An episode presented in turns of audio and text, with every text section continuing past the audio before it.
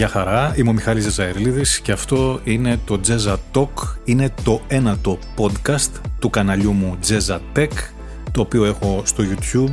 Εκεί μιλάμε για τεχνολογία, εδώ μιλάμε για τα πάντα και για τεχνολογία, σαν να μαζευόμαστε μια φορά τη βδομάδα που δεν είναι πιο κοντά στο μια φορά το μήνα πλέον. Όλοι εμείς που μας αρέσει η τεχνολογία και να συζητάμε για οτιδήποτε υπάρχει στην καθημερινότητά μας. Είναι Κυριακή σήμερα που γράφω αυτό το podcast, 27 Αυγούστου. Θα καταλάβετε γιατί το λέω αυτό. Ο κύριος λόγος, ας το πω από τώρα, είναι το ότι επειδή αυτό δεν είναι επί της ουσίας μια ραδιοφωνική εκπομπή την οποία την ακούτε σε πραγματικό χρόνο και μπορείτε να έχετε περίπου την ίδια ψυχοσύνθεση, ψυχολογία, τα ίδια συναισθήματα που γεννάνε οι ειδήσεις της κάθε μέρας. Γιατί όπως και να το κάνουμε, στην Ελλάδα για το μόνο που δεν πρέπει να έχουμε παράπονο είναι για τις ειδήσεις της κάθε μέρας. Οι οποίες, τι να σας πω, πιστεύω ότι αν πάμε σε μια άλλη χώρα μπορεί και να πεθάνουμε από βαρεμάρα. Εδώ δεν βαριόμαστε ποτέ. Είναι λοιπόν Κυριακή 27 Αυγούστου που γράφω αυτό το podcast. Πριν ξεκινήσω, θέλω να πω κι εγώ τα συγχαρητήριά μου σε αυτά τα δύο υπέροχα παιδιά, τον Μίλτο Τεντόγλου και την Αντιγόνη Τρισμπιώτη, οι οποίοι μας χάρισαν για ακόμη μία φορά πολύ ωραίες στιγμές εθνικής περηφάνειας, όπως λέει το κλισέ. Αλλά αυτό το κλισέ, όπως έχω ξαναπεί, όσο μεγαλώνεις, καταλαβαίνεις ότι ορισμένες λέξεις δεν μπορούν να τοποθετηθούν αλλιώς και ορισμένα πράγματα μπορεί να ακούγονται κλισέ, αλλά δεν γίνεται να υποθούν και διαφορετικά. Για παράδειγμα, λες, μας χάρισαν στιγμές εθνικής περηφάνειας. Είναι μια σχεδόν ξύλινη έκφραση. Πολύ ωραία. Πώς αλλιώς να πεις λοιπόν ότι αυτά τα δύο παιδιά έχουν βάλει τη ζωή τους στην άκρη επί της ουσίας, γιατί ό,τι και να λένε, ειδικά ο Τεντόγλου που το παίζει και περισσότερο τρελίτσα, με την καλή έννοια εννοώ, είναι, γιατί όπου έχω διαβάσει είναι όντως το παιδί, πώς να καταλάβεις την ψυχολογία αυτών λοιπόν όταν έχουν βάλει τη ζωή τους στην άκρη και προσπαθούν καθημερινά να προκριθούν και να κάνουν επί της ουσίας χαρούμενους όλους τους Έλληνες. Μια χώρα ολόκληρη. Διότι πολύ καλά εμείς ακούμε απλά τα ρεκόρ και τις επιδόσεις τους και μαθαίνουμε για αυτούς μια φορά το χρόνο και μετά από 2-3 μέρες τους ξεχνάμε. Δεν το λέω ότι τους ξεχνάμε, τους παρατάμε. Το λέω ότι η ζωή προχωράει για τον καθένα από εμάς. Έχουμε όλοι τα δικά μας θέματα και έρχονται στην άκρη. Αυτοί όμως, ό,τι και αν κάνουν στη ζωή τους, δεν βάζουν τίποτα στην άκρη. Προπονούνται καθημερινά με τα προβλήματα. Τα προβλήματα δε, τι να σας πω, δηλαδή όσο διάβαζα ας πούμε, γιατί επειδή για την Τρισμπιώτη είχα διαβάσει από πριν για το πώς δουλεύει το κορίτσι στην καρδίτσα, στην ταβέρνα που δούλευε το πρωί και το απόγευμα πήγαινε και έκανε προπόνηση. Δεν έχω διαβάσει πού πήγαινε, αλλά είμαι σίγουρος ότι πήγαινε σε μέτριες έως άθλιες συνθήκες να κάνει προπόνηση. Έπεσε όμως πρόσφατα μπροστά μου ένα άρθρο για τον Μίλτο Τεντόγλου. Από το πρώτο θέμα διαβάζω ένα απόσπασμα. Για όσους δεν γνωρίζετε την ιστορία του, που ομολογώ ότι κι εγώ δεν την ήξερα και που τώρα που τη γνώρισα με κάνει να τον θαυμάζω ακόμα πιο πολύ. Ο Αντώνης Πατσούρας λοιπόν είχε γράψει ένα άρθρο στο πρώτο θέμα, από το οποίο διαβάζω το εξής απόσπασμα. Όποιος γνωρίζει τον Μίλτο Τεντόγλου ξέρει ότι είναι ένα ανήσυχο παιδί, αλλά και αντιστάρ. Πολλές φορές έχει δηλώσει τεμπέλης, γι' αυτό και ο μέντοράς του και δάσκαλός του, ο Γιώργος Πομάσκι, ξέρει πότε και πού θα τον πιέσει στην προπόνηση. Στα χέρια του, το παιδί από τα Γρεβενά μεταμορφώθηκε σε έναν Ολυμπιονίκη και τον καλύτερο αθλητή στο μήκος στην εποχή μας. Τα Γρεβενά ήταν και είναι πάντα φάρος για τη ζωή του.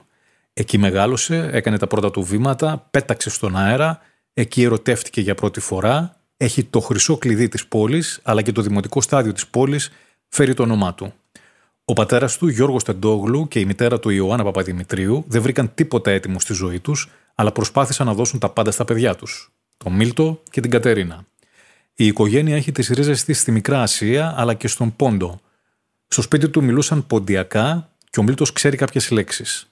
Ο πατέρας του Γιώργος από το 2012 έχει αναγκαστεί λόγω της οικονομικής κρίσης να φύγει από την Ελλάδα για να δουλέψει στη Γερμανία. Έχει ένα εστιατόριο, είναι στο Νίτερχάουζεν που είναι δίπλα στη Φραγκφούρτη.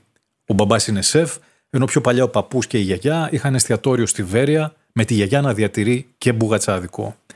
Από την άλλη, η μητέρα του ήταν δασκάλα και πλέον έχει πάρει σύνταξη. Ζει μόνιμα στα Γρεβενά μαζί με την αδερφή του Μίλτου και καμαρώνουν τον κανακάρι τους φυσικά.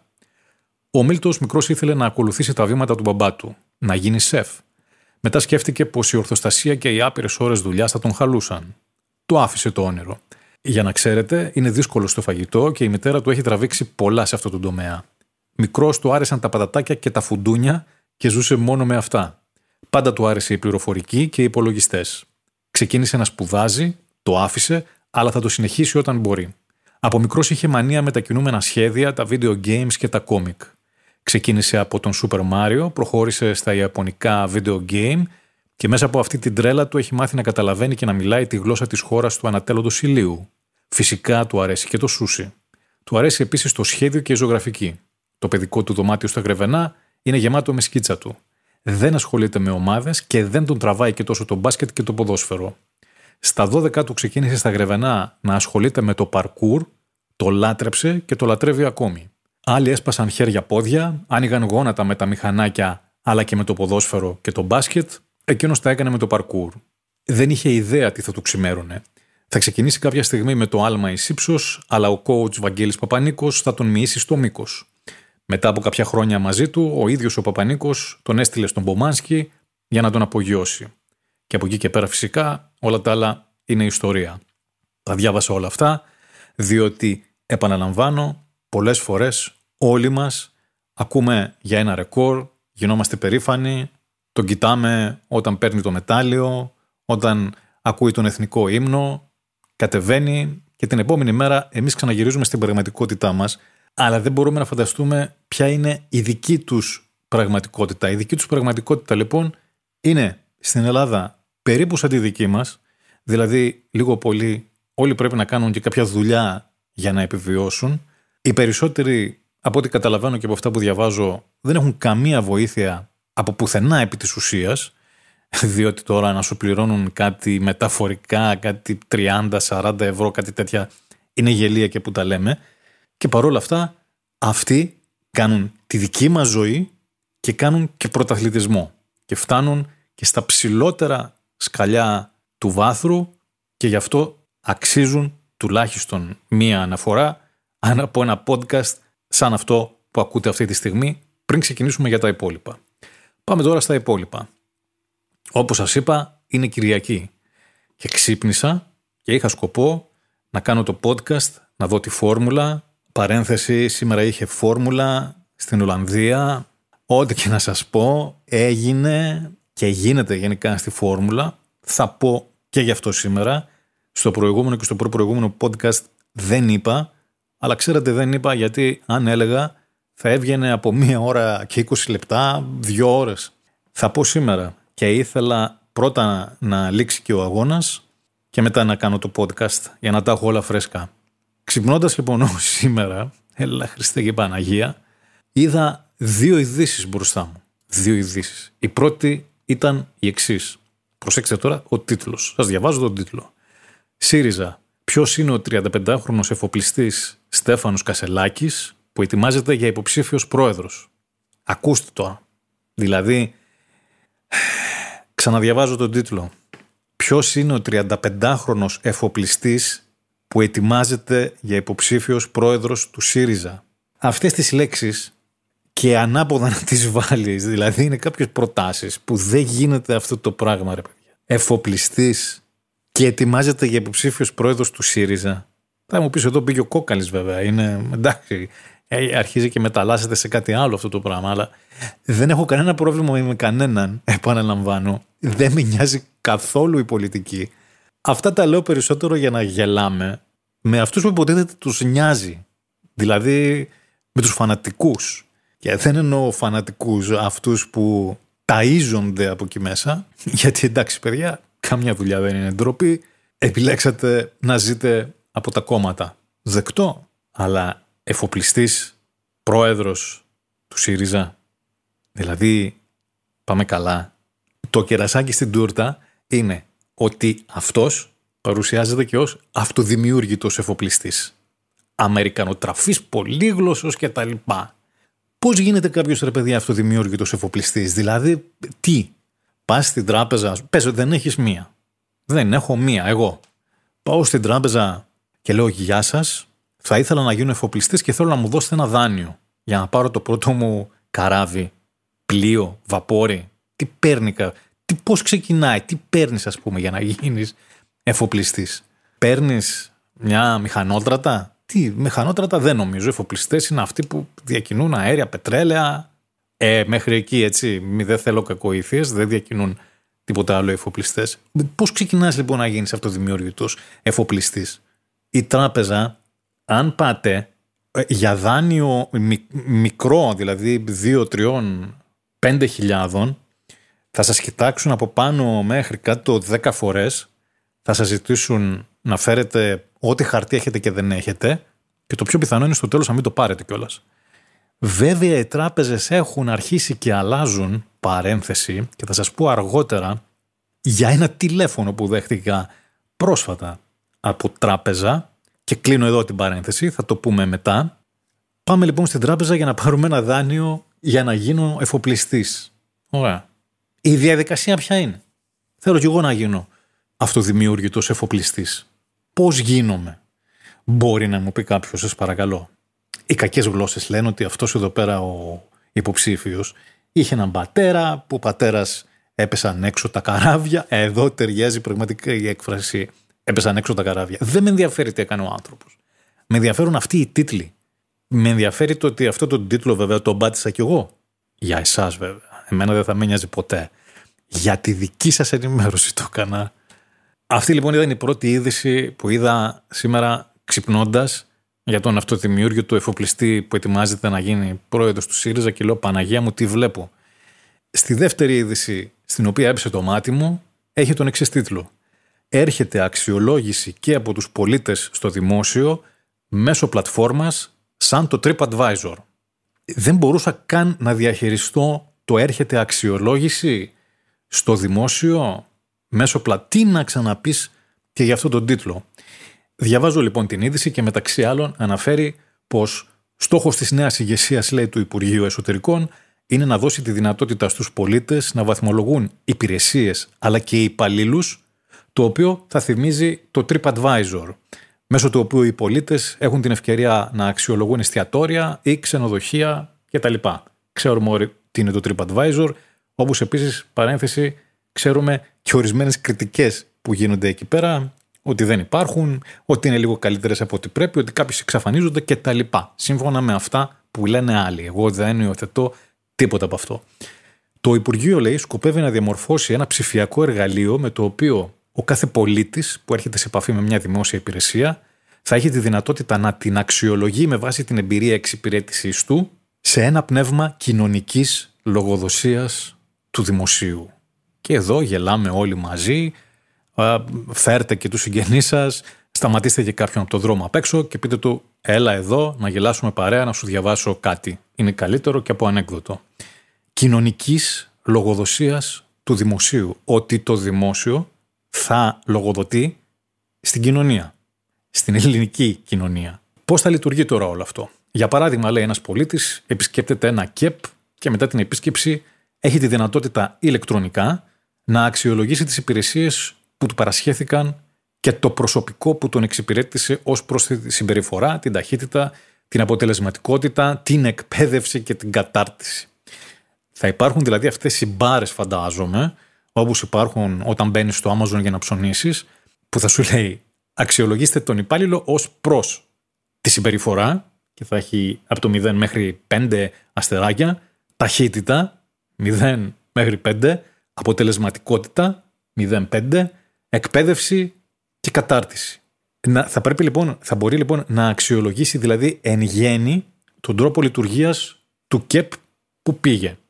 Και ένα άλλο παράδειγμα είναι ότι ένας πολίτης που μπορεί να νοσηλεύεται, λέει, σε δημόσιο νοσοκομείο, μετά το εξιτήριό του θα έχει ηλεκτρονικά τη δυνατότητα να αξιολογήσει τις υπηρεσίες που του παρασχέθηκαν από τους νοσηλευτές, τους γιατρούς κτλ. Αν βγει από το νοσοκομείο. Αν δηλαδή ήταν ευγενική, εξυπηρετική, αποτελεσματική και αν ανταποκρίθηκαν στις ανάγκες τους, να αξιολογήσει τις υποδομές και τις εγκαταστάσεις. Αν τα κρεβάτια, οι θάλαμοι κτλ. Είναι σε καλή κατάσταση, αν υπάρχει επαρκής θέρμανση ψήξη, να αξιολογήσει την παρεχόμενη διατροφή, να εκτιμήσει συνολικά το νοσοκομείο. Να σας πω εγώ που βρέθηκα σε νοσοκομείο και όχι μία φορά κιόλας. Να μην βρεθεί κανένας, γι' αυτό το λέω. Εύχομαι να μην βρεθεί κανένας σας, αν δεν έχει βρεθεί, αλλά να σας πω εγώ. Πιστεύω ότι τα ξέρουν και οι ίδιοι, ειδικά για τα νοσοκομεία, αλλά να σας πω εγώ. Οι άνθρωποι που δουλεύουν μέσα στα νοσοκομεία πραγματικά είναι οι ήρωες και κάνουν το καλύτερο δυνατό. Η συντριπτική τους πλειοψηφία. Όταν καμιά φορά και αυτοί φτάνουν στα όρια τους και είναι κάποιοι που είναι λίγο πιο εκνευρισμένοι, κάποιοι που είναι λίγο πιο κάπως, αν το καλοσκεφτείτε, τους καταλαβαίνετε, διότι αντιμετωπίζουν τους πενταπλάσιους από ό,τι θα έπρεπε να αντιμετωπίζουν κάθε μέρα. Και ξέρετε, μες στα νοσοκομεία μπαίνει ο καθένας και λέει το μακρύ του και το κοντό του. Τους καταλαβαίνω λοιπόν έστω και αυτούς. Στα νοσοκομεία γενικά, οι άνθρωποι λοιπόν δεν είναι το πρόβλημα. Το πρόβλημα είναι κυρίως οι υποδομές, οι εγκαταστάσεις, ότι ας πούμε τα ασθενοφόρα μένουν στο δρόμο, τα κρεβάτια, η θάλαμη λέει εδώ πέρα σε καλή κατάσταση. Τα κρεβάτια και η θάλαμη μπορεί να είναι σε καλή κατάσταση σχετικά. Τι να το κάνεις όμως όταν μέσα σε ένα θάλαμο είναι 8 άτομα, 9.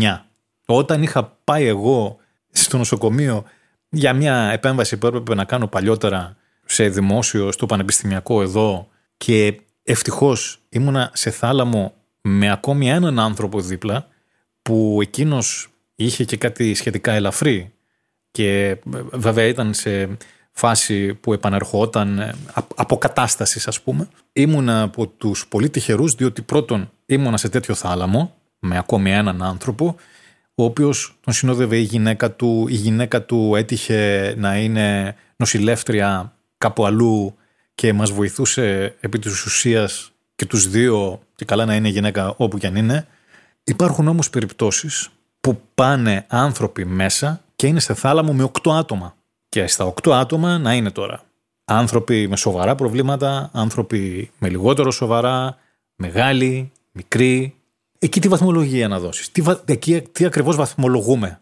Τα κρεβάτια, ωραία, το κρεβάτι είναι κρεβάτι, καθαρό. Το θάλαμο, μπορεί και ο θάλαμος να είναι καθαρός και σε καλή κατάσταση και να επαρκεί και η ψήξη. Το τι είναι 8 άτομα μέσα και 10 καμιά φορά, τι να βαθμολογήσεις. Γι' αυτό λέω το ότι δεν μπορώ να τις καταλάβω όλες αυτές τις Αμερικανιές, αλλά από την άλλη λες, οκ, μην είσαι αρνητικός, ίσως μπορεί να είναι όλα αυτά μια καλή αρχή για να πάει το πράγμα πιο κάτω. Πολύ ωραία. Και έρχεται η είδηση όμως στο τέλος και πετάει το κερασάκι. Υπογραμμίζεται ότι μια κακή βαθμολογία των παρεχομένων υπηρεσιών δεν θα φέρει ποινές για τους κακούς δημοσίους υπαλλήλους, και αντίστοιχα πολλά θετικά σχόλια δεν θα φέρουν και κάποιο μπόνους. Στόχος είναι, όπως λένε οι ίδιες πηγές, να υπάρξει η δυνατότητα να γνωρίζει το Υπουργείο τι λειτουργεί σωστά και τι όχι με βάση τα κριτήρια των πολιτών, ώστε να παρεμβαίνει διορθωτικά.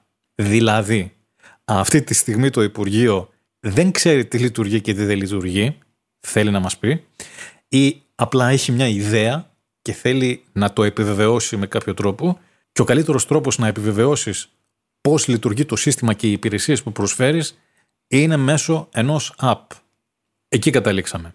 Αυτό εμένα μου θυμίζει και λίγο αυτά τα δελτία παραπώνων που υπάρχουν στα μαγαζιά, σε διάφορες υπηρεσίες. Νομίζω υπάρχουν ήδη αυτά, κάπου τα είδα, αλλά δεν είδα και κανέναν να τα συμπληρώνει ή τέλος πάντων δεν είδα να γίνεται και κάτι.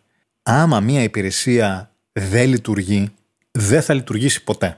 Ό,τι και να γράψω εγώ, ό,τι αστεράκι 0 και να βάλω, ό,τι σχόλιο, δεν θα λειτουργήσει ποτέ. Είναι σαν τις εφαρμογές. Υπήρχε τράπεζα, δεν θα πω ποια είναι, απλώς θα πω ότι πρόσφατα έβγαλε μια εφαρμογή η οποία δουλεύει πάρα πολύ καλά. Ήταν μια τράπεζα λοιπόν που λέτε, την οποία την ξέρετε κι εσείς, η εφαρμογή της ήταν όχι για τα σκουπίδια, ήταν να τη θάψεις, να μην τη βρει κανένας ποτέ. Δεν δούλευε, έσπαγε, κρεμούσε, οι πληροφορίες που σου έδινε ήταν 0 κτλ. Άμα μπαίνατε να βλέπατε τα σχόλια στην εφαρμογή, τραγικά. Ούτε ένας δεν τα βλέπε. Που ήταν και ιδιωτική, υποτίθεται, η τράπεζα. Τώρα το πώς είναι οι τράπεζες είναι και λίγο βέβαια μπερδεμένο, αλλά θέλω να πω ότι σε εταιρεία ιδιωτική δεν νοιαζόταν κανένας για τα σχόλια. Θα νοιαστεί το δημόσιο για κάποιον που μπήκε, ας πούμε, σε ένα νοσοκομείο και βγήκε και βασικά τι να πρωτογράψεις. Αυτό είναι το θέμα. Στην εφαρμογή τι να πρωτοπείς. Εκεί δεν θέλει εφαρμογή. Εκεί θέλει μεγάλε μπήκα, βγήκα από την υπηρεσία, φτιάξε καφέ να στα πω. Να σου πω τον πόνο μου και το ριζικό μου. Να σου πω τι έγινε. Απ' την άλλη να σας πω, γιατί να είναι η εφαρμογή σαν το TripAdvisor, ας πούμε, και να μην είναι σαν το OnlyFans, που μπορεί να έχει και περισσότερο νόημα. Δηλαδή, να πεις ότι πάω στην υπηρεσία αυτή, ωραία, θα γράφεσαι από πριν συνδρομητής, πάω να μιλήσουμε, ας πούμε, με γεγονότα, για να το καταλάβετε καλύτερα τι θέλω να πω, γιατί προσέξτε, εδώ είναι τα βαθιά νοήματα και αν μου αντιγράψει και κανένας, θα ζητήσω και δικαιώματα.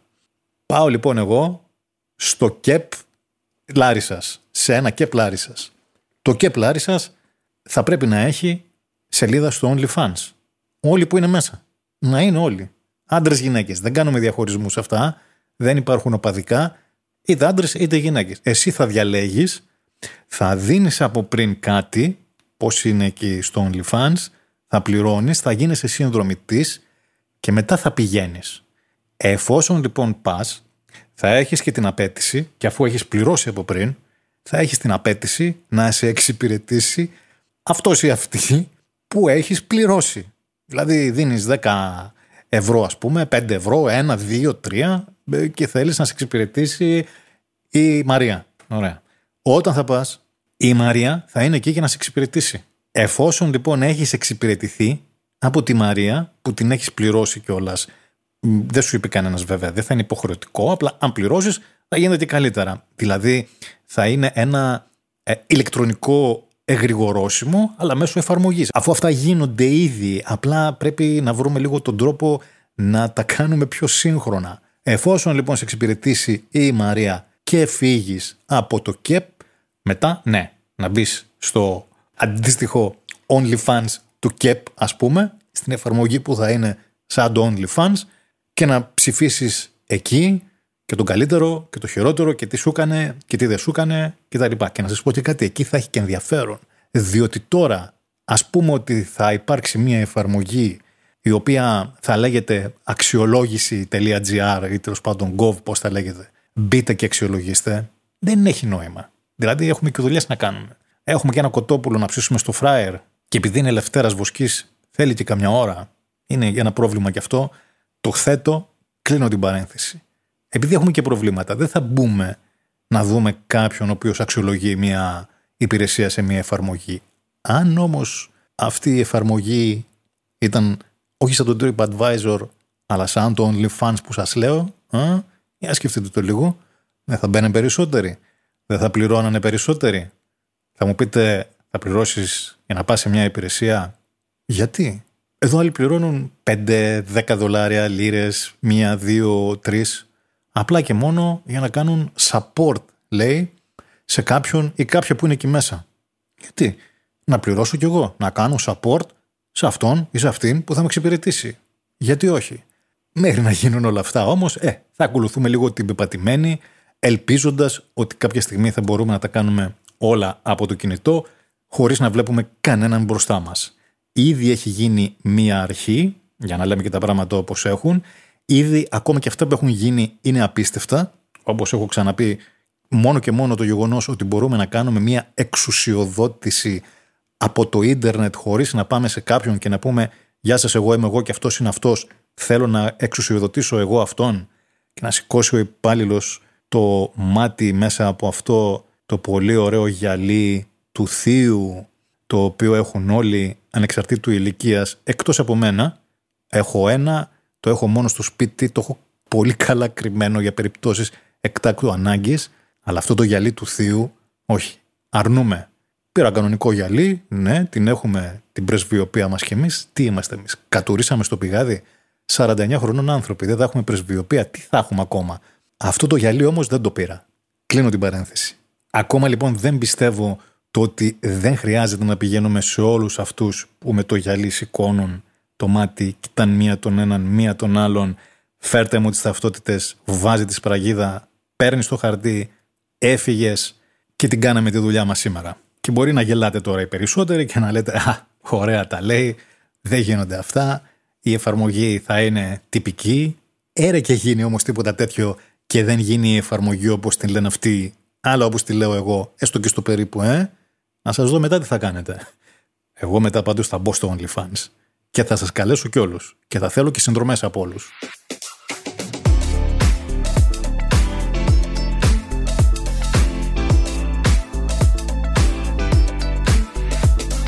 Αφήνουμε τις εφαρμογές στην άκρη και πάμε στα τσιπάκια. Καταλάβατε πολύ καλά τι θέλω να πω. Ναι, ακριβώς αυτό που σκέφτεστε. Για τις καινούργιες ταυτότητες. Το τι γίνεται, παιδιά, αυτές τις μέρες.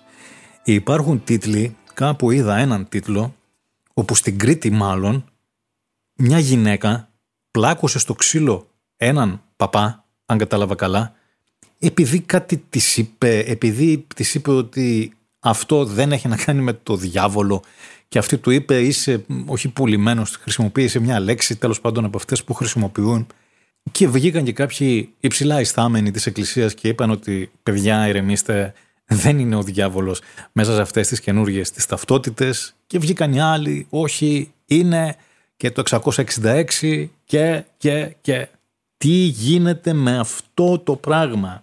Κάνουν ουρές για να βγάλουν ακόμα τις παλιές ταυτότητες που θα είναι χωρίς τσιπάκι, θα είναι από ό,τι λένε, θα μπορούμε να τις έχουμε, γιατί και η ταυτότητα λύγει. Εγώ δεν το ήξερα αυτό το πράγμα. Εγώ είχα μία παλιά, από τότε που ήμουνα, πρέπει να την είχα από τότε που ήμουνα γύρω στα 20 ας πούμε. Μπορεί να ήταν και η πρώτη μου, γιατί δεν θυμάμαι να πάω να έχω ξαναβγάλει, αλλά κάπου εκεί στα 18-19 είχα μία και κάποια στιγμή που κάτι ήθελα να κάνω μέσω ίντερνετ, στη Revolut την κάρτα να στείλω κάτι, δεν θυμάμαι τι, δεν μου δεχόταν εκείνη την ταυτότητα, γιατί τα είχε μόνο ελληνικά, δεν είχε λατινικούς χαρακτήρες και φυσικά δεν καταλάβαινε κανένας τι έλεγαν επάνω. Πήγα λοιπόν πριν από 2-3-4 χρόνια μπορεί και έβγαλα μια καινούρια, πολύ ωραία, τα λέει και λατινικά, τα λέει και ωραία, γιατί με την παλιά δεν μπορούσα να κάνω δουλειά. Αυτοί εδώ πέρα πάνε και στείνονται γιατί αυτές οι ταυτότητες που θα έρθουν εννοώ, θα τους παρακολουθούν όλοι. Δεν κατάλαβα βέβαια αν θα είναι μόνο το θέμα της παρακολούθησης ή και το θέμα του σατανά και του εξαποδό και όπως θέλουμε τον λέμε, αλλά παιδιά, αυτό που γίνεται έξω από τα αστυνομικά τα τμήματα, τι να σας πω. Σκέφτηκα να γράψω και ένα απόσπασμα από κάποιους, από όλους αυτούς που αν γκουγκλάρετε στο YouTube, βγαίνουν στα κανάλια και λένε γιατί δεν θέλουν. Πάνε δηλαδή τα κανάλια και παίρνουν συνεντεύξεις από αυτούς που κάθονται στις ουρές. Και αν τους ακούσετε ρε παιδιά, που σίγουρα τους έχετε ακούσει, τι λένε, τι να σας πω. Δεν θέλω να μιλήσω για αυτούς λοιπόν, θέλω να μιλήσω για μένα. Πολύ καλά, όποιος θέλει ας κάνει ό,τι θέλει, ας νομίζει ότι τον παρακολουθούν από την ταυτότητα. Θεωρώ φυσικά ότι τα κινητά, όλα τα υπόλοιπα αυτά δεν είναι παρακολούθηση, είναι μόνο από την ταυτότητα. Έχουν βέβαια και σε αυτό απάντηση. Σου λέει ναι, το κινητό άμα θες το αφήνεις όμως. Ενώ την ταυτότητα την έχεις πάντα μαζί. Κάτσε ρε φίλε. Είναι το θέμα να σε εντοπίσουν από το στίγμα σου ας πούμε, για να το πούμε έτσι, ότι ο Μιχάλης τώρα δεν είναι στο σπίτι του, είναι στο Βόλο, πίνει καφέ. Αν σε έχει παρακολουθήσει στα social, αν σε έχει παρακολουθήσει από το κινητό τόσο καιρό, που περίπου μπορεί να πας. Αν σου είχε παρακολουθήσει μέχρι τις συνομιλίες, μέχρι μηνύματα, τα email που μπορεί να έχεις στείλει, που μπορεί να... αν σε έχει παρακολουθήσει όλα αυτά, αν σου παρακολουθεί ακόμα και τους λογαριασμούς στην τράπεζα αν θέλει, είναι δυνατόν να εξαρτάται κάποιος από ένα τσιπάκι το οποίο δεν θα έχει βέβαια. Καθόμαστε τώρα και αναλύουμε πράγματα βέβαια. Δεν αναλύουμε, προσπαθώ να καταλάβω. Είναι δυνατόν και να είχε αυτό το τσιπάκι, αυτή τη δυνατότητα της ταυτότητας, να ήταν αυτό το πρόβλημα. Τέλος πάντων, Επαναλαμβάνω. Ο καθένας σας κάνει ό,τι θέλει. Δεν θα μιλήσω για αυτούς. Θα μιλήσω μόνο για μένα. Ακούστε. Εγώ, παιδιά, δεν θέλω απλώς να με παρακολουθούν. Θέλω να μην με αφήνουν σε χλωρό κλαρί. Όντως. Το θέλω. Θέλω δηλαδή, πώς να σας το πω, να στείλει η Google η ίδια, ο Γιώργος ο Google, αυτός ο Ινδός της Google, να στείλει ένα άτομο να κάθεται κάτω από το σπίτι μου συνέχεια και να με παρακολουθεί. Να βάλει και το αυτοκίνητό του μπροστά στο πάρκινγκ μου, να μην μπαρκάρουν άλλοι και να με παρακολουθεί. Το θέλω. Ποιον μπορώ να πάρω τηλέφωνο για αυτό το πράγμα? Να πάρω την ίδια την Google, να πάρω μια εξυπηρέτηση πελατών, έχει ελληνικά, έχει αγγλικά, θα με καταλάβουν τα αγγλικά? Γιατί πολλές φορές, ειδικά όταν έχω ξυπνήσει, τα μιλάω λίγο σαν τον Τζίπρα. Εγώ έχω όλα τα tracking ανοιχτά. Όπου πετάγονται cookies, κάνω accept. Και φεύγω τώρα από το tracking το δικό μου και πάω και ακόμα και στα site. Όταν μπαίνω, τα αποδέχεσαι τα cookies? Αποδέχομαι. Μπαίνω σε ένα e-shop. Αποδέχεσαι? Αποδέχομαι. Δεν μπορείτε να φανταστείτε πόσο με έχει βολέψει αυτή η κατάσταση και πόσο πολύ με έχει κάνει να ψάχνω λιγότερο. Μου γλιτώνει χρόνο όλο αυτό. Για παράδειγμα, σας έχω μιλήσει για τα βρακιά μου? Όχι. Θα σας μιλήσω λοιπόν σήμερα. Έπαιρνα λοιπόν, που λέτε, από προ-κρίσης, πολλά χρόνια πριν, αυτήν τη μάρκα βρακιών, αντρικών, που από ό,τι έχω δει, μάλλον τη φοράει η μεγάλη πλειοψηφία των αντρών. Δεν θα πω τη μάρκα και θα καταλάβετε σε λίγο γιατί. Αφού λέω όμως ότι τη φοράει η μεγάλη πλειοψηφία των αντρών, είμαι σίγουρος ότι καταλάβατε, διότι εμείς οι άντρες δεν φημιζόμαστε και για τα πολύ ξεχωριστά πράγματα που κάνει ο καθένας από τον άλλον, έτσι. Από τα κουρέματα ακόμα, το κλασικό αντρικό κούρεμα, αυτό που είναι από πάνω μαλλιά και από δεξιά και αριστερά, από τα πλάγια δηλαδή, όσο θέλει ο καθένας τα κουρεύει, πάντως να είναι ένα ψηλό τετράγωνο, το 90% των αντρών αυτό έχουν. Όσο είσαι πιο μικρός, από ό,τι καταλαβαίνω, τα κουρεύεις περισσότερο. Όσο μεγαλώνεις μετά, καταλαβαίνεις ότι δεν μπορεί να τα έχεις και εντελώς από το πλάι, πρέπει να αφήνεις λίγο. Μετά μεγαλώνεις, αρχίζουν γκριζάρουν από το πλάι. Πολλοί τα κόβουν λίγο περισσότερο για να μην φαίνονται τα γκρίζα και ούτω καθεξής. Άγχος, παιδιά, αφήστε τα, να μην σας τα λέω καθόλου τι γίνεται με τα αντρικά μαλλιά. Πάνω κάτω είμαστε όλοι ίδιοι. Αυτά λοιπόν τα βρακιά τα αγόραζα από το Στέλιο, ο οποίος Στέλιος τις καλές εποχές αυτά τα πουλούσε σαν ζεστά κουλουράκια. Αυτά βέβαια τότε, για τη συγκεκριμένη μάρκα εννοώ, κόστιζαν περίπου 30 έως 35 ευρώ το ένα. Θα μου πείτε, καλά, έπαιρνες 35 ευρώ βρακιά? Ναι, παιδιά, τη λέω την αμαρτία μου, έπαιρνα. Διότι τα αγόρασες και κρατούσαν για χρόνια. Περιττό να πω ότι τότε που αγόραζα αυτά, αγόραζα και κάποια ρούχα, και αναφέρομαι και σε ηλικία πριν από τα βρακιά, προβρακιών, πουβού, δηλαδή 20-25 χρονών, τότε που είχαμε λεφτά, πασόκ, ξέρετε, το χρήμα έρε άφθονο. Τότε λοιπόν αγόραζα και κάποια μπλουζάκια, τα οποία από ό,τι θυμάμαι σε δραχμές ήταν πανάκριβα μεν, αλλά δεν θυμάμαι ακριβώς το ποσό. Μπορεί να είχαν και 50.000 δραχμές, 60, με μια επιφύλαξη αυτό, αλλά μπορεί να είχαν και τόσο. Αυτά λοιπόν τα μπλουζάκια, τα οποία τα αγόραζα τότε τόσο, σας πληροφορώ ότι τα έχω ακόμη και τώρα. Και δεν είναι ότι τα έχω ακόμη και τώρα. Και είναι ένα ερώτημα που κάποια στιγμή ήθελα να θέσω, όπως όλοι σας. Και τώρα με την αφορμή των βρακιών το θέτω. Πώς γίνεται παλιότερα τα ρούχα που παίρναμε να κρατούσαν περισσότερο από αυτά που παίρνουμε τώρα? Θα μου πεις, ναι, αλλά αυτά που κρατούσαν δεν είχαν 5-10 ευρώ, δηλαδή 3-4 χιλιάδες, είχαν τα δεκαπλάσια, είχαν 40-50 χιλιάδες. Συμφωνώ, αλλά ξέρετε τι, μιλάμε για 20 χρόνια τώρα και ρούχο το οποίο το πλένεις στους 60, το ξαναπλένεις, δεν το προσέχεις, το βγάζεις στον ήλιο, το βάζεις, υδροτήλες, σε δουλειές, σε τέτοια, και είναι, άμα το δείτε, καλύτερο και από καινούριο. Πραγματικά. Για εκείνες τις εποχές λέω λοιπόν. Κλείνω την παρένθεση. Δεν σας έχω πει βέβαια ότι ως γνήσιος άντρας βαριέμαι απίστευτα το να ψάχνω για ρούχα, για παπούτσια, για αρώματα. Γενικά βαριέμαι να ψωνίζω ό,τι δεν μπαίνει στην πρίζα. Γι' αυτό και πήγαινα και τα έπαιρνα αυτά τα οποία ήταν ακριβά. Έλεγα θα πάρω, αντί να πάρω 3-4, θα πάρω 1, δεν με νοιάζει καθόλου. Θα το φορώ αυτό συνέχεια, θα κρατάει, αλλά θα γλιτώσω αυτό το πήγαινε έξω, ψώνισε, γύρνα, δεν μου κάνει, λίγο εδώ, λίγο εκεί. Ναι, αυτό το πήρα, αλλά το ύφασμα το πλήνα 2 φορές, τίποτα. Ένα καλό από την αρχή και γεια σας. Κάποια στιγμή λοιπόν ξεκινάει η κρίση και όλοι θέλανε λίγο πολύ με 30 ευρώ πλέον να παίρνουν τουλάχιστον 3 βρακιά. Όχι 1, τουλάχιστον 3, μη σας πω 4. Δεν ξέρω, υπάρχουν κάτι πακετάκια περίεργα. Η συγκεκριμένη εταιρεία λοιπόν, προφανώς λόγω πτώσης των πωλήσεων, ξεκίνησε να πουλάει και αυτά που αγοράζα εγώ φθηνότερα. Στην αρχή βέβαια δεν κατάλαβα κάποια διαφορά. Λέω «ΟΚ, κρίση, ρίχνουν όλοι το ποσοστό κέρδους τους για να επιβιώσουν». Αν δε, μόλις περνάνε μερικοί μήνες, άρχισαν τα βρακιά να παραδίδουν το πνεύμα τους. Και δεν μιλάω για τρυπούλες εδώ και εκεί, διότι αλίμονο αυτά δεν είναι προβλήματα, παιδιά, έτσι. Εξάλλου, ποιος δεν φοράει ένα βρακί και μια κάλτσα με 1-2 τρυπούλες. Αυτά είναι πτέσματα. Εγώ μιλάω, για να σας το θέσω άκρως επιστημονικά, για αποκόλληση του λάστιχου από το κυρίως μέρος του βρακιού. Δεν ξέρω εάν και κατά πόσο γίνομαι αντιληπτός, που έλεγε και ο Ζήκος. Και για όσους μπερδεύτηκαν με αυτήν την επιστημονική μου εξήγηση, εννοώ πολύ απλά ότι το βρακί γινόταν 2 κομμάτια. Αλλού το λάστιχο, αλλού το ύφασμα. Και όλο αυτό ξεκινούσε πάντα από μια μικρή τρυπούλα κάπου, από εκεί που το πιανες, που έβαζες το χέρι για να το τραβήξεις. Ξέρετε τώρα, επιστημονικά πράγματα, αντρικά.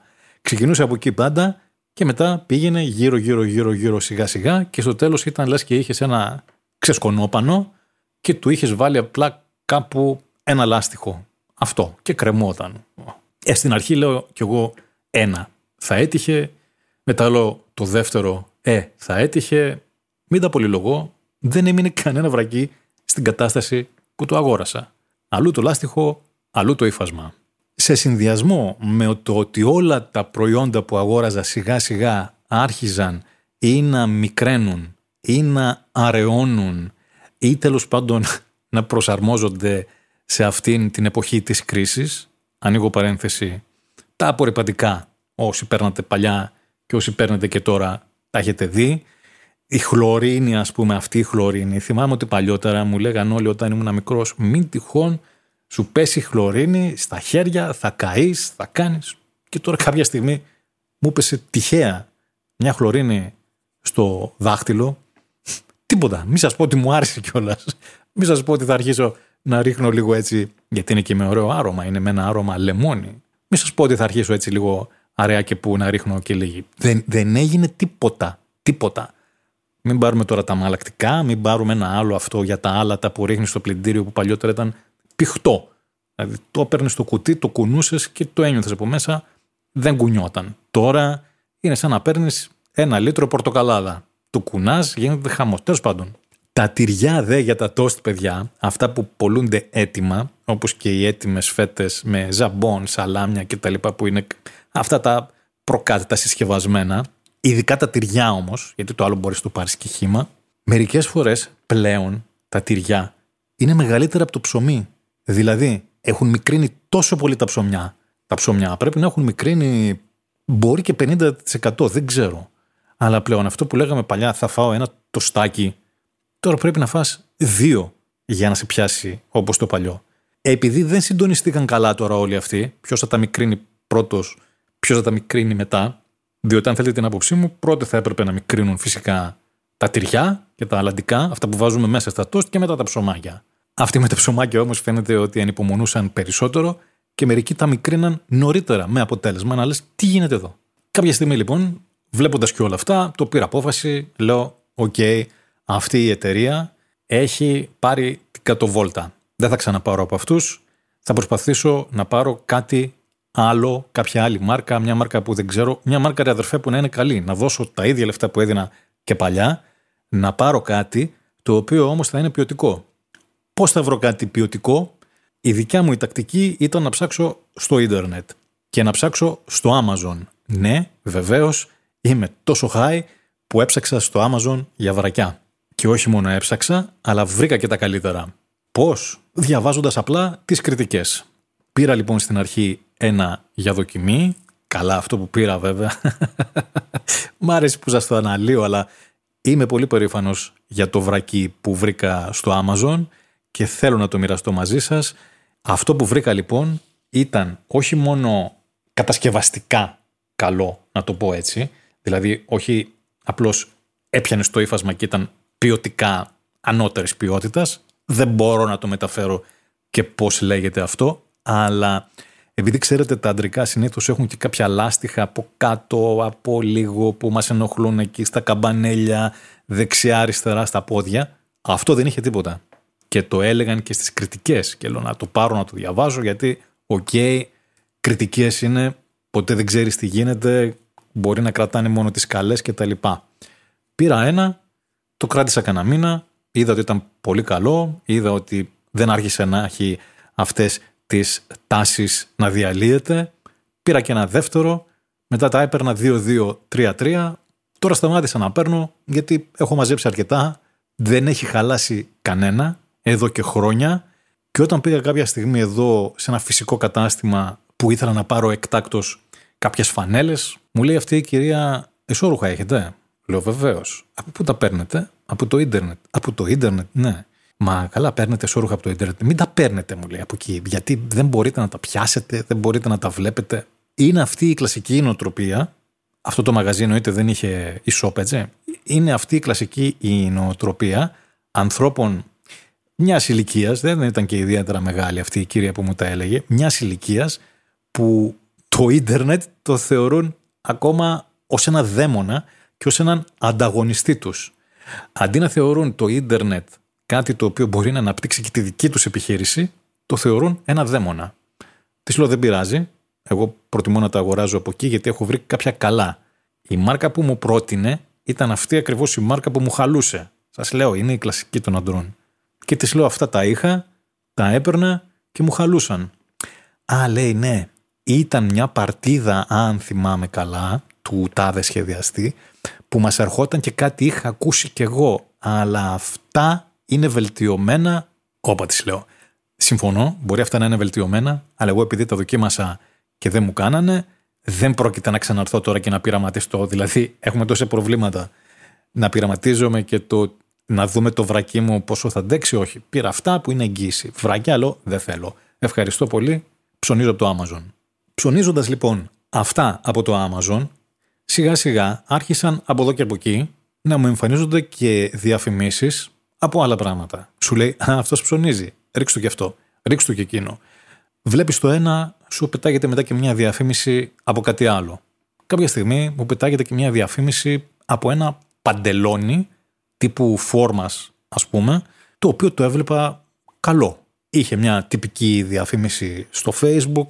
Οκ, έβλεπες ότι ήταν η ποιότητά του μια στάνταρ, αυτή που φαντάζεσαι, αλλά όχι και πολύ κατώτερη από αυτά που μπορείς να βρεις έξω σε αυτά τα μαγαζιά που πουλάνε τα χαμηλής τιμής προϊόντα. Πέφτει λοιπόν το μάτι μου σε μια τέτοια διαφήμιση, την πατάω. Προσέξτε τώρα, ήταν ένα μαγαζί το οποίο ήταν στην Αμερική, διαφήμιζε ότι τα προϊόντα του τα στέλνει σε όλο τον κόσμο χωρίς καμία επιβάρυνση. Προφανώς αυτό λέω θα το κάνουν με κάποιο τρόπο, με κάποια ευρωπαϊκή αποθήκη, με κάτι τέτοιο κτλ. Αν και δεν μπήκα να δω. Το θέμα ποιο ήταν? Ότι επειδή μου άρεσε πολύ εκείνο το παντελόνι, είχε $29. Αυτό έγινε, θυμάμαι, το Πάσχα φέτος.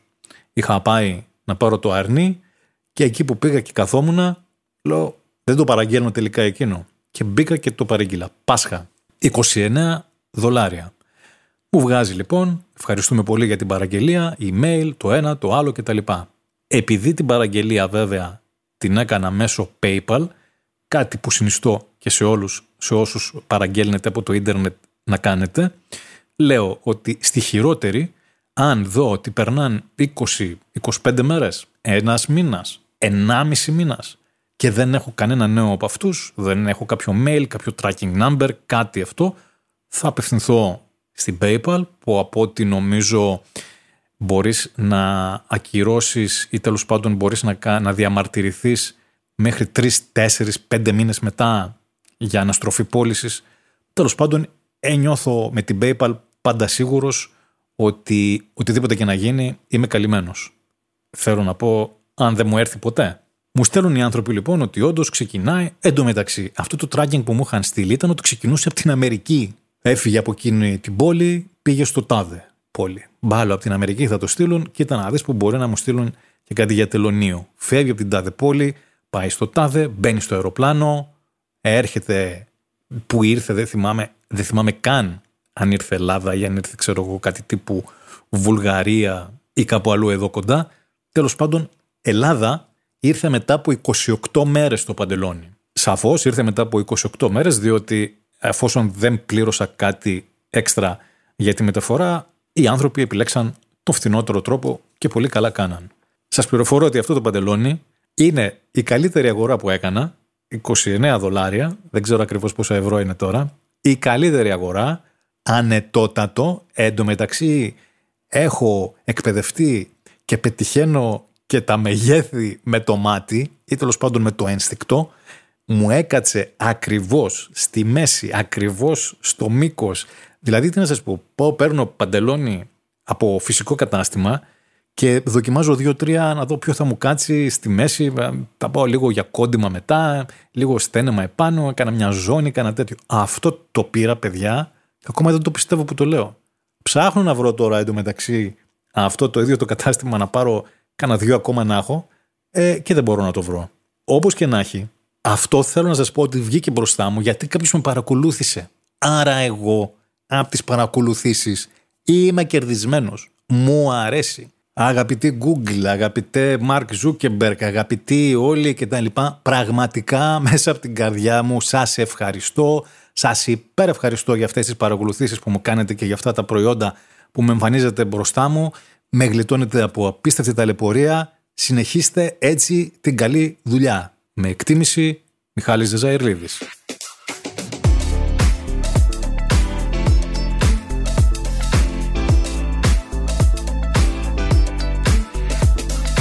Πάμε τώρα στο επόμενο θέμα, το οποίο είναι μία συνέχεια του προηγούμενου μέχρι σε ενός σημείου, θα μπορούσαμε να πούμε.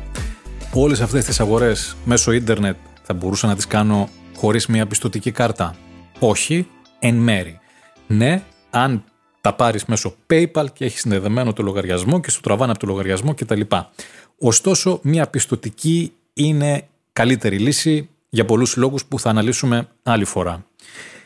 Οι πιστωτικές κάποια στιγμή όμως είχαν γίνει είδος προς εξαφάνιση, γιατί οι τράπεζες είχαν καεί στο χυλό και φυσούσαν και το γιαούρτι.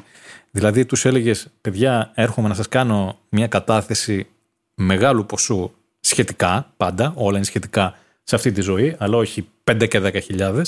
Θέλω να μου βγάλετε μια κάρτα για να μπορώ να εξυπηρετούμε. Ναι, βεβαίως, να σας βγάλουμε. Ναι, φέρτε μας τι εισόδημα έχετε, φέρτε μας αυτό, φέρτε μας εκείνο. Ρε παιδιά, τι εισόδημα, εδώ σας φέρνουν και λεφτά να σας τα βάλω μέσα. Μια κάρτα θέλω. Με όριο 1.500 ευρώ, δεν ζητούσα και κάτι παραπάνω. Ναι, να το δούμε και αν έχετε άλλες κάρτες κτλ. Και έλεγες μετά, δεν βαριέσαι, έχω μία παλιά, θα κρατήσω αυτήν, εγώ απλά ήθελα να την αλλάξω λόγω τράπεζας, γιατί σε εκείνη την τράπεζα είχα κλείσει πλέον τις όποιες δραστηριότητες είχαμε και λέω να την πάω σε μια άλλη, να ξεκινήσω με μια άλλη που είχα και μια γνωστή κτλ. Μόνο τι νούμερο παπούτσια φοράω δεν με είχαν ρωτήσει για αυτή την κάρτα, την οποία με τα χίλια ζόρια την πήρα, αλλά θέλω να σας πω ότι αυτή ήταν η κατάσταση μέχρι πριν από λίγο καιρό. Και λέω μέχρι πριν από λίγο καιρό, διότι τα πράγματα δείχνουν σιγά σιγά να αλλάζουν. Και όταν λέω ότι δείχνουν να αλλάζουν, με πήραν τηλέφωνο πριν από λίγες μέρες για να μου βγάλουν κάρτα. Πιστωτική.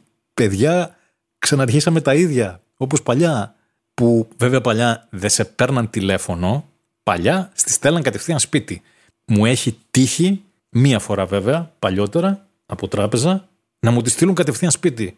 Εγώ εντωμεταξύ τότε που μου την έστειλαν δεν είχα καμία κάρτα και μόνο που την είδα λέω Παναγιά μου, τι έγινε τώρα, θα αρχίσουν να με χρεώνουν, θα είναι ενεργοποιημένοι, δεν θέλω τίποτα. Και τους πήρα τηλέφωνο και μου λένε Εάν δεν την ενεργοποιήσετε σε μηχάνημα, δεν ενεργοποιείται, αλλά αν θέλετε, πηγαίνετε σε ένα κατάστημα να την ακυρώσετε.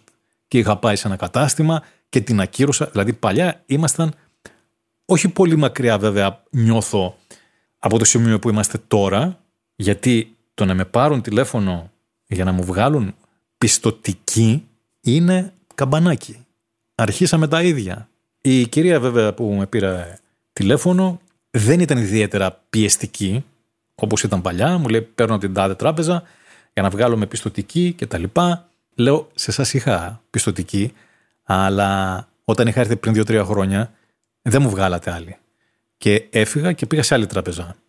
Ναι, μου λέει, αλλά τώρα τα πράγματα έχουν αλλάξει. Ναι, λέω, αλλά τώρα έχω αλλάξει κι εγώ. Δεν είμαι ο ίδιος που ήμουνα. Είμαι καλύτερος. Και επειδή είμαι καλύτερος, πήρα και σε καλύτερη τράπεζα.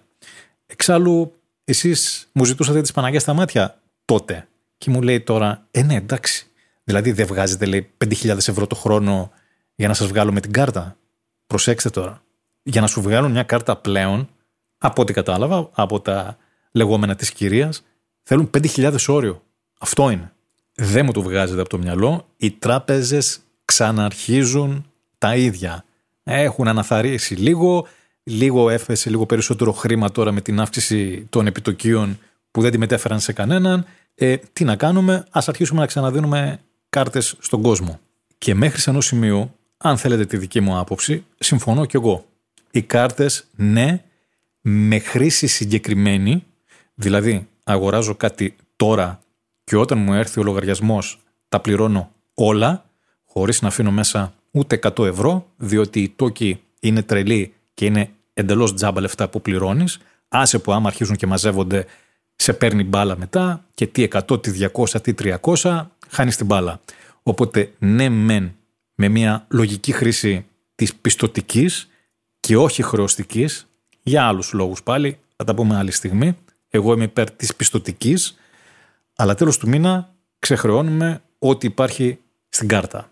Ναι μεν λοιπόν, αλλά μήπως πρέπει επιτέλους να μιλήσουμε για τα μετρητά, όπως λέει και ο τίτλος του άρθρου του Άγιου Βερούτη που διάβασα πρόσφατα στο capital.gr και το οποίο θα σας διαβάσω αυτή τη στιγμή και είναι εξαιρετικά ενδιαφέρον.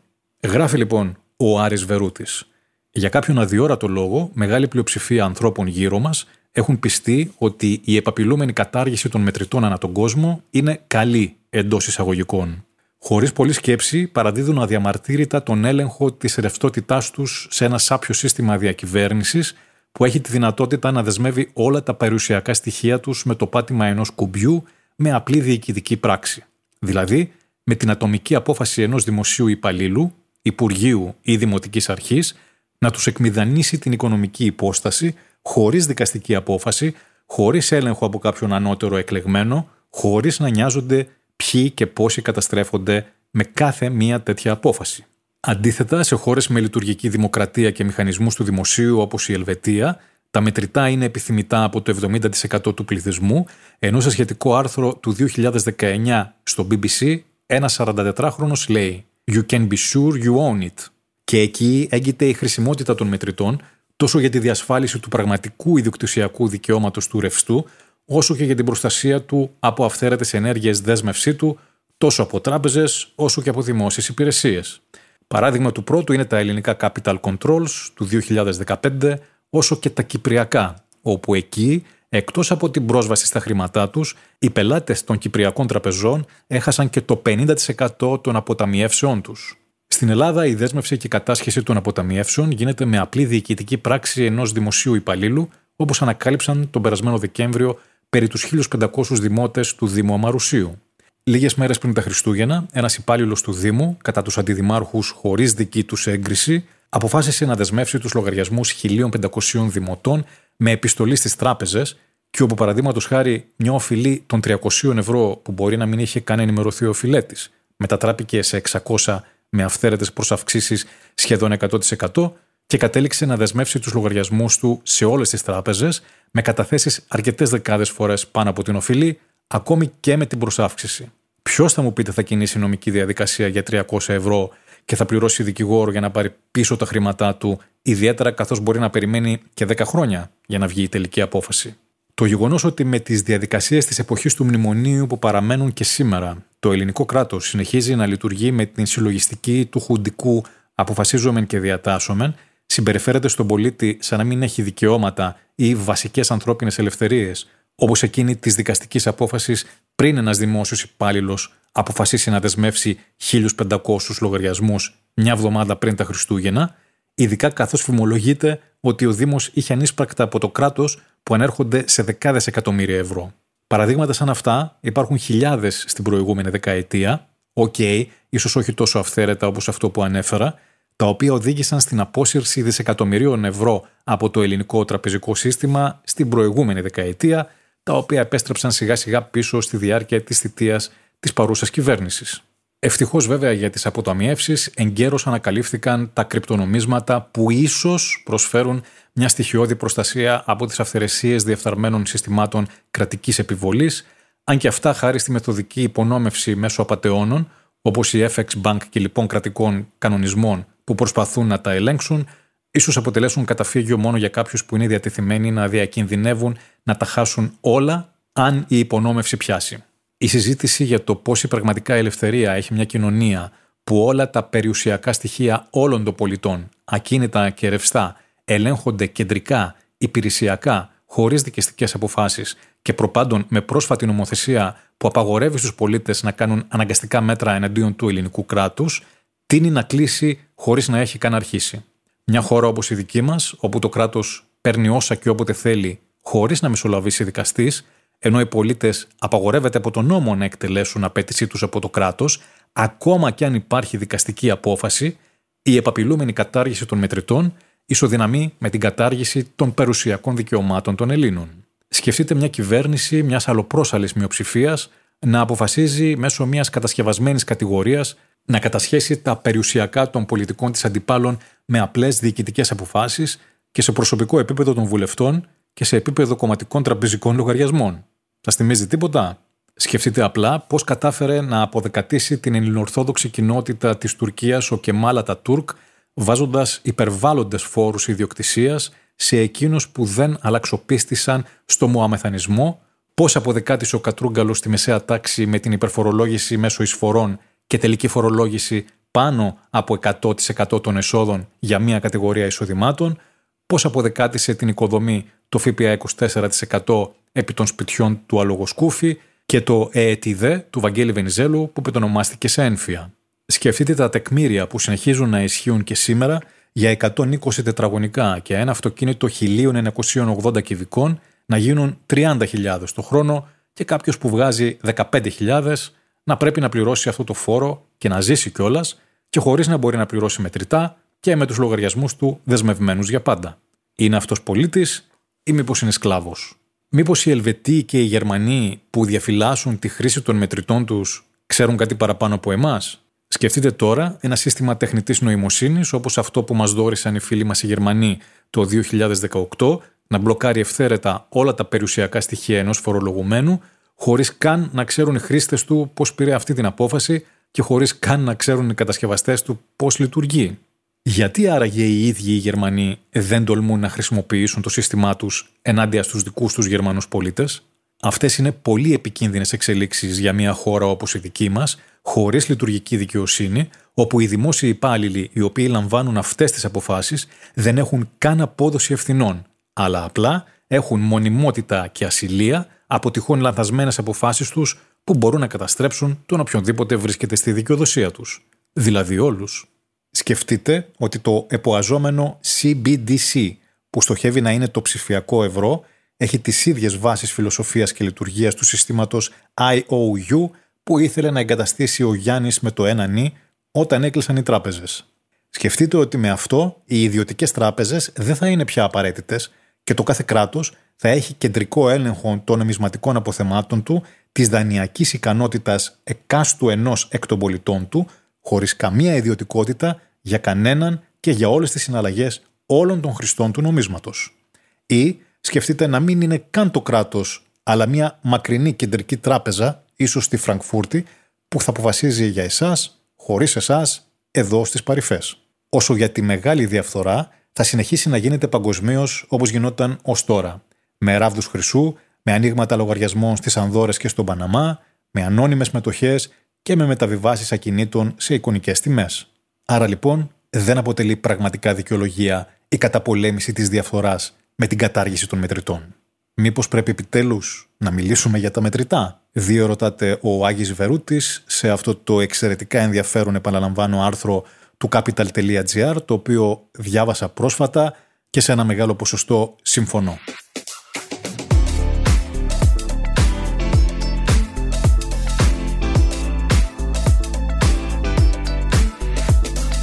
Βγαίνει και σήμερα μεγαλούτσικο το podcast, δεν μπορώ να πω, αλλά παιδιά, σήμερα θα μιλήσουμε και για τη φόρμουλα.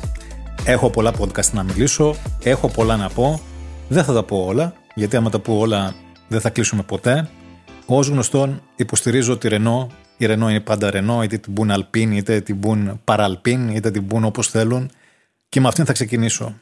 Πήραμε πόντιουμ, ανέβηκε ο Γκασλί στην τρίτη θέση, πολύ ωραία. Ανέβηκε στην τρίτη θέση επειδή άλλαξε κάτι στην ομάδα, επειδή βελτιώθηκε το μονοθέσιο ή επειδή μπήκε όταν έπρεπε για να αλλάξει λάστιχα, με τη βροχή, με τις κόκκινες σημαίες, με. Αποτύχει. Δεν κράτησε και κάποιους πίσω. Τους κράτησε. Αλλά. Η ομάδα συνεχίζει να είναι έκτη, είναι 40 βαθμούς περίπου πίσω από τη Μακλάρεν, δεν έχει πιάσει κανέναν από τους στόχους που είχε βάλει ούτε φέτος, ούτε πέρυσι, ούτε όταν άλλαξε η διοίκηση που λέγαν θέλουμε τόσους αγώνες για να επιστρέψουμε σε νίκες. Ποιες νίκες? Εδώ δεν μπορεί να νικήσει, ας πούμε, οι Mercedes και η Ferrari, που η Ferrari είναι άλλη ιστορία βέβαια. Θα νικήσουμε εμείς? Όχι. Η χειρότερη λοιπόν ομάδα, επαναλαμβάνω, αυτή τη στιγμή στο grid είναι η Alpine. Θα μου πεις, είναι χειρότερη και από τη Haas? Ναι, είναι χειρότερη και από τη Haas. Γιατί στη Haas ξέρεις τι να περιμένεις. Η Haas είναι συγκεκριμένων δυνατοτήτων ομάδα. Στη Haas, αν έχετε δει, δεν έχουν ούτε pit wall, δεν κάθονται καν δηλαδή μπροστά για να εξοικονομήσουν έστω 400-500.000 δολάρια συνολικά. Ξέρουμε την Haas, ξέρουμε τι μπορεί να κάνει. Εν τούτης, φέτος παίρνει βαθμούς. Στη Renault όμως, Alpine, πείτε την όπως θέλετε τέλος πάντων, μην μπερδευόμαστε με αυτό, όπου είχε τόσο ικανά στελέχη, όπου έχει τέτοια ιστορία, όπου έχει πάρει τόσα πρωταθλήματα, που έχει γράψει τέτοια λαμπρή ιστορία γενικά στη φόρμουλα. Να τη βλέπεις αυτή την ομάδα να είναι σε αυτή την κατάσταση. Φύγαν όλοι. Έφυγε ο Σαφνάουερ. Εντωμεταξύ, τι ήθελα και άνοιξα και το στόμα μου στο προηγούμενο podcast και έλεγα: αυτός ο άνθρωπος δεν κάνει για τίποτα. Τον διώξαν αυτόν. Διώξαν άλλους. Δεν έχει αυτή τη στιγμή η ομάδα αγωνιστικό διευθυντή. Δεν έχει CEO, νομίζω. Έχω χάσει και την μπάλα. Δεν μπορείς ούτε καν να τους παρακολουθήσεις πλέον. Γι' αυτό το λόγο λέω ότι είναι η χειρότερη ομάδα. Έχω βαρεθεί δηλαδή πλέον. Δεν έχει νόημα. Δεν έχει νόημα. Όταν ξέρεις ότι η θέση σου είναι 8, 9, 10, 12 εκεί, δεν έχει και νόημα να το παρακολουθείς. Και όταν βλέπεις άλλες ομάδες, και πολύ καλά κάνουν βέβαια, να προοδεύουν, τύπου Williams, που η Williams δεν μπορεί κανένας να καταλάβει τι έχει κάνει στους τελευταίους αγώνες. Προφανώς κάνει κάποια πολύ καλή δουλειά και από ό,τι διάβασα στη Red Bull, προσέξτε τώρα σε τι σημείο έφτασε η Williams. Έφτασε σε τέτοιο σημείο που την αντιγράφει η Red Bull. Επαναλαμβάνω, δεν αντιγράφει η Williams τη Red Bull. Η Red Bull αντέγραψε κάτι που έχει κάνει η Williams, αν θυμάμαι καλά, με τον πίσω διαχύτη της και το προσάρμοσε στο δικό της το αυτοκίνητο, το οποίο ούτως ή άλλως δεν πιάνεται ok, τώρα δεν πιάνεται περισσότερο. Φανταστείτε λοιπόν σε τι σημείο έχουν φτάσει εκεί, κάνουν όντως τρομερή δουλειά. Εμένα δεν μου το βγάζετε από το μυαλό ότι αυτή η δουλειά γίνεται επειδή μπήκαν αυτοί οι επενδυτές, βάλανε ένα πρόγραμμα, είπαν θα πρέπει να κάνουμε αυτό, εκείνο, το άλλο. Αυτοί δηλαδή κάναν πραγματικά καλή δουλειά. Οι επενδυτές από το Hollywood που μπήκαν στην Alpine και δώσαν 200 εκατομμύρια ευρώ, τι ακριβώς περιμένουν από αυτή την ομάδα, η οποία παίρνει μια τρίτη θέση και το χαίρεται, θα έχει τώρα καμιά εβδομάδα, κανένα δεκαήμερο με φωτογραφίες, σαν μικρό παιδάκι. Θα είναι κάτι εντελώς έξω από τους στόχους του, οπότε σου λέει πήραμε την τρίτη θέση τώρα, χαρές και πανηγύρια. Όχι ότι οι υπόλοιποι βέβαια πάνε πίσω, γιατί αν θυμάστε ο Αλόνζο στις αρχές το πεζιβάρι πεπώνει και έλεγε ότι στην Αλπίν χαίρονται και με δεύτερες, τρίτες, τέταρτες θέσεις, ενώ εδώ στην Άστον Μάρτιν όλοι θέλουμε να νικάμε, και τον είδατε πως χοροπηδούσε σαν κατσίκι πάνω στο πόντιουμ με τη δεύτερη θέση που πήρε. Θα μου πείτε, δεν οδήγησε δηλαδή καλά? Τέλεια οδήγησε και ίσως οδήγησε και καλύτερα από όλους με βάση τη δυναμική. Δεν έπρεπε να το χαρεί? Έπρεπε. Δεν έπρεπε όμως να κάνει αυτές τις δηλώσεις στην αρχή της σεζόν για τα περί ότι εμείς μόνο θέλουμε να κερδίζουμε εδώ και στην Αλπίν ήταν χαρούμενοι και με δεύτερες, τρίτες, τέταρτες θέσεις κτλ. Αυτά τα αντίστοιχα που έλεγε και παλιά ο Ραϊκόνεν, δηλαδή ότι ο δεύτερος είναι ο πρώτος από τους τελευταίους, μόνο που εκείνος τα εννοούσε. Έβλεπες στο Ραϊκόνεν, ο Ραϊκόνεν δεν χαιρόταν ούτε καν όταν κέρδιζε, δηλαδή με το ζόρι. Πόσο μάλλον στις δεύτερες και τρίτες μετά, έτσι, αδιαφορία πλήρης. Ο Φερστάπεν, τι να λέμε τώρα γι' αυτόν? Ο Φερστάπεν είναι μια κατηγορία μόνος του πραγματικά, και όταν βλέπεις ότι μπορεί και κάνει σε σύγκριση με άλλον οδηγό που έχει το ίδιο μονοθέσιο 1,3 δευτερόλεπτα διαφορά στον ίδιο γύρο, καταλαβαίνετε πλέον ότι, και όσοι δεν έχετε πιστεί, ο άνθρωπος πλέον αγγίζει τα όρια του εξωπραγματικού. Και δεν φτάνει μόνο αυτό, έχει πλέον 9 συνεχόμενες νίκες. Έχει ισοφαρίσει το ρεκόρ του Φέτελ. Και λένε τώρα μερικοί, πόσους αγώνες έχουμε μέχρι το τέλος της σεζόν? Άλλους 9. Μπορεί ο Verstappen να νικήσει και στους 9? Πείτε μου εσείς κάποιον που σε αυτή την απάντηση απαντάει όχι, δεν μπορεί και στους 9. Γιατί? Το μονοθέσιό του είναι απροβλημάτιστο, ο ίδιος είναι κάθε μέρα, κάθε εβδομάδα τέλος πάντων, σε δαιμονιώδη φόρμα, πραγματικά. Είναι, πώς έλεγε κάποιος το είπε, δεν θυμάμαι τώρα ποιος, τον Verstappen το βλέπεις ώρες και είναι σαν να οδηγεί το μονοθέσιο με το ένα χέρι. Τόσο άνετος είναι πλέον με αυτό και τόσο άνετα νιώθει με όλη την ομάδα. Άρα λοιπόν υπάρχουν πάρα πολλές πιθανότητες να δούμε αυτό το ρεκόρ να σπάει, όχι απλώς να ισοφαρίζεται, όπως έγινε σε αυτόν τον αγώνα, και εγώ είμαι 100% σίγουρος γι' αυτό. Από την άλλη, μια ομάδα που επίσης ξεχωρίζει για τους λάθος λόγους είναι η Φεράρι. Τι να πούμε γι' αυτή πάλι? Όταν είσαι ομάδα που διεκδικείς υποτίθεται πρωτάθλημα και κάνεις pit stop και δεν έχεις έτοιμα τα λάστιχα, δηλαδή πράγμα που δεν γίνεται πλέον ούτε στη Haas, ας πούμε, που είπα πριν, καταλαβαίνεις ότι κάτι δεν πάει καλά. Ένα πολύ ενδιαφέρον άρθρο με τίτλο «Γιατί επικρατεί χάος στη Ferrari και πόσο θα το αντέξει ο Leclerc» είχε το currentdriver.gr, το έγραψε ο Δημήτρης Μπίζας, και θα διαβάσω ένα μικρό απόσπασμα με το οποίο συμφωνώ επίσης απολύτως. Και λέει τα εξής. Το ζητούμενο είναι βέβαια πως τα προβλήματα στο Μαρανέλο είναι πιο βαθιά από το ποιος είναι ο επικεφαλής. Ο CEO της εταιρείας είναι υπέρ το δέον παρεμβατικός στα πράγματα της ομάδας. Ένας άνθρωπος που ήρθε προ 2 ετών στη Ferrari από τη βιομηχανία των ημιαγωγών δεν δύναται να είναι σε θέση να ελέγχει ή ακόμα και να υποδεικνύει κατεύθυνση για μια ομάδα Φόρμουλα 1. Όσο και αν μετατρέπονται πια οι ομάδες σε εταιρείες, εξακολουθούν να χρειάζονται ανθρώπους των αγώνων να ηγούνται αυτών, όχι πτυχιούχους τμήματος φυσικής. Η παρεμβατικότητα του νέου CEO σε συνδυασμό με τη σταδιακή αλλά εμφανή αποκαθήλωση του συστήματος Μπινότο φέρνει τη Ferrari στην άβολη θέση να έχει βλέψεις πρωταθλητισμού, αλλά δομή και λειτουργίες οργανισμού σε αναδιαμόρφωση. Και πλέον δεν ισχύει αυτό που έγραψε ο Θουκυδίδης, πως έστεινε ο πόλεμος ούχο όπλων το πλέον, αλλά δαπάνης, δηλαδή πως ο πόλεμος δεν έχει να κάνει με τα όπλα, αλλά τα χρήματα που ξοδεύεις, αφού η Φόρμουλα 1 είναι πλέον ένας χώρος που το χρήμα παίζει δευτερεύοντα ρόλο και στο προσκήνιο έχει περάσει η σωστή αξιοποίησή του.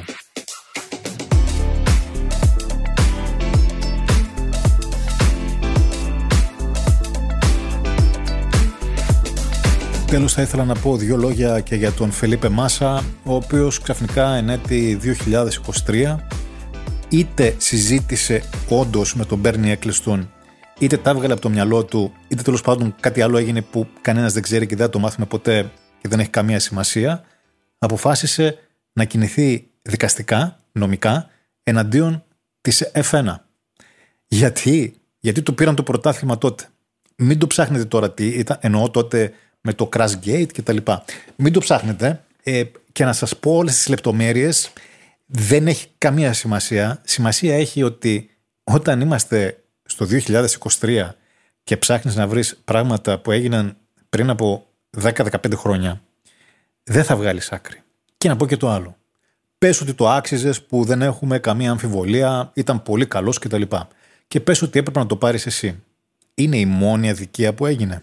είναι το μόνο πράγμα το οποίο είδαμε και σκεφτήκαμε ότι δεν είναι και τόσο normal, αλλά εντάξει, έγινε. Ό,τι έγινε, έγινε. Γιατί δεν τα έκανες τότε? Θα μου πεις, γιατί τότε δεν είχα όλες αυτές τις πληροφορίες? Γιατί δεν είχε βγει τότε ο Bernie Ecclestone, ας πούμε, να πει ότι ναι, τα κουκουλώσαμε τότε και έπρεπε να το πάρει ο Μάσα? Με λίγα λόγια, αυτό είπε ο Μάσα.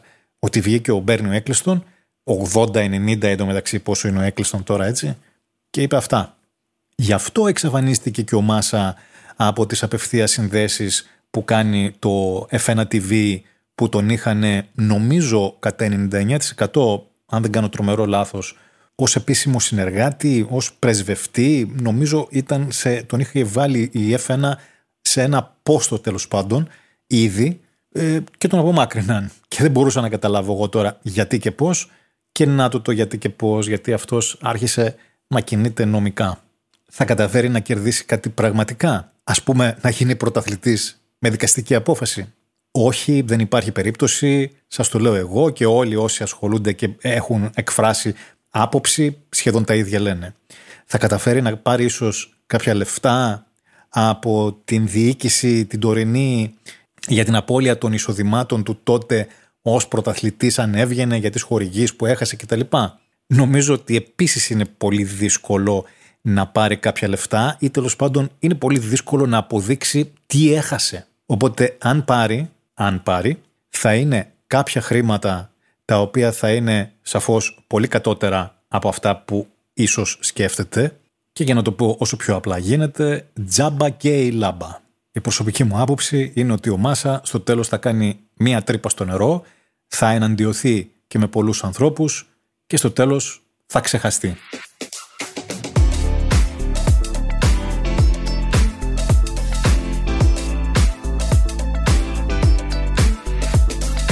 Κλείνοντας, θέλω να πω πραγματικά δύο λόγια για το Oppenheimer. Το Oppenheimer είναι μια ταινία που μαζί με την Barbie είναι αυτές οι δύο ταινίες, ας πούμε, που πρέπει να πας να δεις. Γενικώς έχω μια αποστροφή και δεν έχω δει καμία, να φανταστείτε, δεν έχω δει άρχοντα δακτυλιδιών, έτσι, κανένα, ούτε στον κινηματογράφο, ούτε μετά ποτέ. Και όλες αυτές τις βαρβάτες υπερπαραγωγές κτλ. Δεν έχω πάει να τις δει, αρνούμε αυτό το πρέπει να πας να δεις, πρέπει να... Άμα μου πεις πρέπει, δεν θα πάω ποτέ. Το Oppenheimer, λοιπόν, εγώ κατάλαβα τώρα ποιο είναι, επειδή, όπως σας έχω πει, δεν έχω πλέον και μεγάλη σχέση με τις ταινίες, δεν προλαβαίνω κιόλας με όλα αυτά, επειδή όπου και να δεις αυτές τις μέρες στο YouTube ή στο ίντερνετ σε βίντεο, όταν διακόπτει και μπαίνει μια διαφήμιση ταινίας, οι 9 στις 10 φορές είναι για το Oppenheimer αυτό. Το τρέιλερ μπορώ να πω ότι είναι όντως ψαρωτικό, όντως γερνάει το μάτι να δει τι, πώς, είναι και πιασάρικο το θέμα του, και κάποια στιγμή μου πέρασε από το μυαλό, βρελές, αυτή η ταινία να αξίζει να πάει να τη δει κάποιος? Παρατήρηση πρώτη, ακόμα και από το τρέιλερ το βαρέθηκα, δηλαδή ακόμα και το τρέιλερ ήταν μεγάλο, και λέω προφανώς επειδή στο ίντερνετ δεν υπάρχουν αυτοί οι χρονικοί περιορισμοί που υπάρχουν στην τηλεόραση, το κάνουν μεγάλο γιατί δεν έχουν χρονικό όριο. Πώς διαβάζω μετά, η ταινία είναι 3 ώρες. 3 ώρες, ρε παιδιά. Κάνατε ταινία 3 ώρες εν έτη 2023. Εδώ προσπαθώ από το 2019 ακόμα να βρω 3 ώρες για να δω κάποια στιγμή το Irishman με Σκορτσέζε, Πατσίνο και Ντενίρο μαζί. Και μου λέτε ότι βγάλατε τώρα 3 ώρη ταινία πάλι. Άντε γεια, δεν υπάρχει περίπτωση. Και θα το σκεφτώ πολύ αν θα τη δω αυτή την ταινία, διότι ο σκηνοθέτης, ο Κρίστοφερ Νόλαν, θα σας πω μόνο μία ταινία που έχει κάνει πιο πριν. Το Inception, δεν καταλάβαινες τίποτα. Να πάω 3 ώρες, να μην καταλάβω και τίποτα? Όχι. Από ό,τι βλέπω, βέβαια, και αυτοί που πάνε δεν λένε και τα καλύτερα. Με το ζόρι την είδαμε, ήταν 3 ώρες, περάσανε, δεν βαριέσαι. Το wow, εγώ προσωπικά δεν το άκουσα από κάποιον. Μπορεί να ρώτησα λάθος ανθρώπους, δεν ξέρω, μη σας παρασύρω, πάτε δείτε την. Αλλά... άμα ο άνθρωπος που τη σκηνοθέτησε έκανε το Inception, όχι παιδιά, εγώ προσωπικά ευχαριστώ, να είστε καλά, δεν θα πάρω.